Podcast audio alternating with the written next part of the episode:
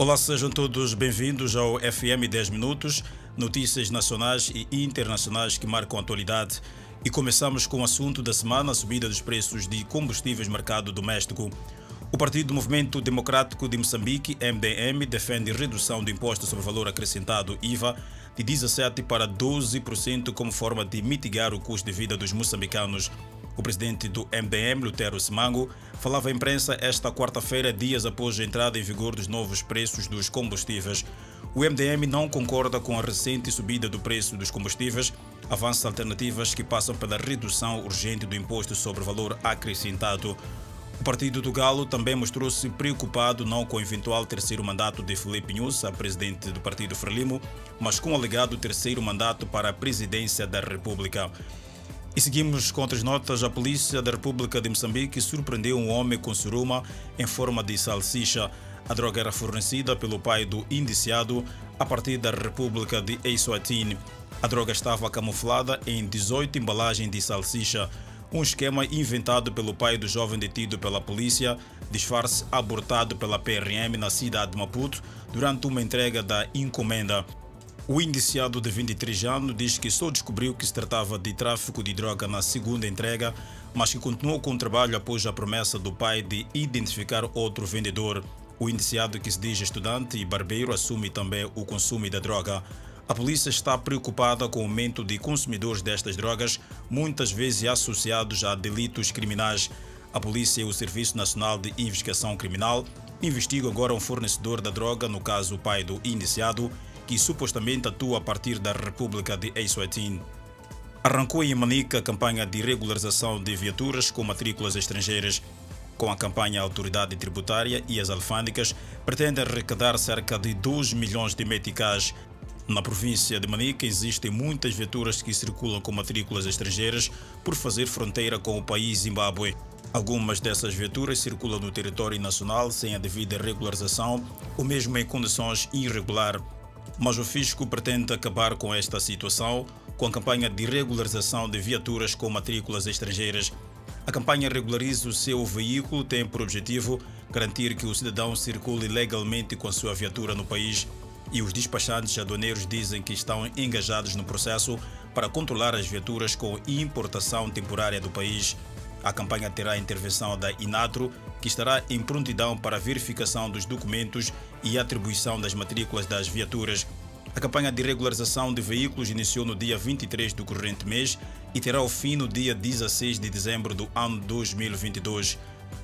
Vamos a Beira, uma semana após o rapto da jovem de 20 anos, estudantes e docentes universitários harmonizam formas de segurança utilizando sinais para denunciar algum perigo. Os colegas dizem que sentem saudades da vítima e pedem um esclarecimento do caso. Raptada há cerca de uma semana, a estudante universitária de 20 anos, filha de um empresário residente na Beira, ainda continua no cativeiro. Os seus colegas que esta semana reuniram-se com o corpo docente e outras forças vivas sentem a sua falta e apelam para que as autoridades trabalhem no sentido de devolvê-la ao convívio familiar e escolar. As formas consistem em sinais e códigos que chamam a atenção no caso de alguém se mostrar em situação de perigo. No encontro, os estudantes foram chamados a observar com atenção o que está ao seu redor na cidade da Beira, Miramar sabe que as autoridades trabalham afincadamente para resgatar a estudante de 20 anos, identificar os seus atores de rapto e neutralizá-los e responsabilizá-los pela prática deste crime. O presidente da Associação dos Transportes da Beira disse que a demora no reajustamento das tarifas face à subida dos combustíveis poderá forçar a paralisação da circulação dos seus meios de transporte de passageiros. Américo David justifica sua posição face à subida dos combustíveis, que se verifica uma semana depois de a TAB ter reivindicado o agravamento das tarifas face à demora das autoridades em dar a resposta à sua preocupação. O presidente da Associação dos Transportadores de Passageiros da Beira afirma que o recente anúncio do aumento dos combustíveis veio agravar a situação que já era insustentável o presidente da TAB explica que tem-se desdobrado encontros com as estruturas governamentais da província e municipais no sentido de ver solucionado o problema que apoquenta os transportadores. Nesta quinta-feira, a Associação dos Transportes da Beira promete fazer um pronunciamento depois do encontro que irá manter com os associados. Vamos agora olhar para a segurança alimentar no continente africano.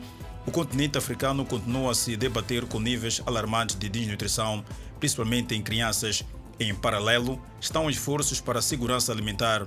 São constatações tidas no encerramento da Semana Africana, cujas atividades foram organizadas pelo Ministério da Agricultura e Desenvolvimento Rural em coordenação com os outros setores, com destaque para o de pescas. Cerca de 58,7 milhões de crianças sofrem de desnutrição em África. Moçambique é um dos 22 países com maior taxa de desnutrição em crianças abaixo de 5 anos de idade. Contudo, nos últimos anos, cresceu o número de famílias com reserva alimentar. Pronunciamentos escolhidos no encerramento das atividades da Semana de África sob o lema Reforçar a resiliência na nutrição e segurança alimentar no continente africano, reforço dos sistemas agroalimentares, saúde e proteção social para a aceleração do desenvolvimento humano, social e econômico. É mesmo no quadro da passagem, esta quarta-feira do Dia da África, que o presidente da República, Felipe Nunes, emitiu mensagem de exortação em que chama a todos a conjugar esforços e saberes para continuar a projetar o progresso da África como um só continente, numa altura em que os países africanos se debatem com escassez alimentar, agravada pelos fenômenos globais, com destaque para as mudanças climáticas, a pandemia da Covid-19, o terrorismo, entre outros desafios.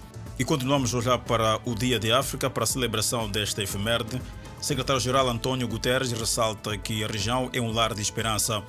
A mensagem do chefe das Nações Unidas sublinha que na data marcando a fundação da Organização da União Africana se celebram a enorme promessa e o potencial do continente diverso e dinâmico. A 25 de maio de 1963 era criada a Organização da Unidade Africana na Etiópia, com o objetivo de defender e emancipar o continente africano. Guterres avança na mensagem igualmente a iniciativas como a área de livre comércio continental africano, a década da inclusão financeira e econômica das mulheres e a visão usada da União Africana para o futuro. Guterres diz ainda na mensagem que a data serve igualmente para lembrar vários desafios que impedem que a África atinja todo o seu potencial.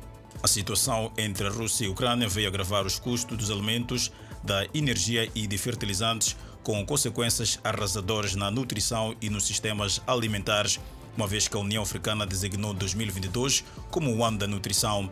António Guterres terminou garantindo que as Nações Unidas continuarão a caminhar ao lado dos africanos enquanto trabalhamos para garantir a promessa de uma África próspera e pacífica para todos.